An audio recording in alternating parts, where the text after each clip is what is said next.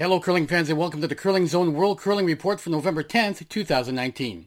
The team of Jean-Sébastien Roy, Amélie Blais, Dan DeWard, and Brenda Nichols representing Quebec are your 2020 Canadian Mixed Champions and will represent Canada at the 2020 World Mixed Championship. Quebec defeated New Brunswick 6-5 in the championship game, while the Northwest Territories, skipped by Jamie Koe, won the bronze medal, defeating Manitoba 7-5. Quebec finished the event undefeated to win the province's second ever Canadian mixed title and first since Jean-Michel Menard skipped the province to victory in 2001. It is also the second consecutive year that the province hosting the Canadian mix has won the title, after Colin Kurz and his team from Manitoba accomplished the feat last year and went on to win the 2019 World Mixed Championship a few weeks ago. The Pacific Asia Championships have come to an end in Shenzhen, China.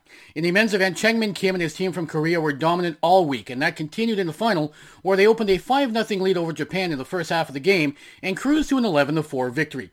It was a third title in five years for Korea in the men's event and a seventh consecutive podium finish for the Koreans. Meanwhile, in the bronze medal game, it was China defeating New Zealand 9-4. In the women's event, the Chinese team of Han Yu took an 8-0 lead in the first half of the women's final on their way to a 10-3 victory over Japan in the championship game.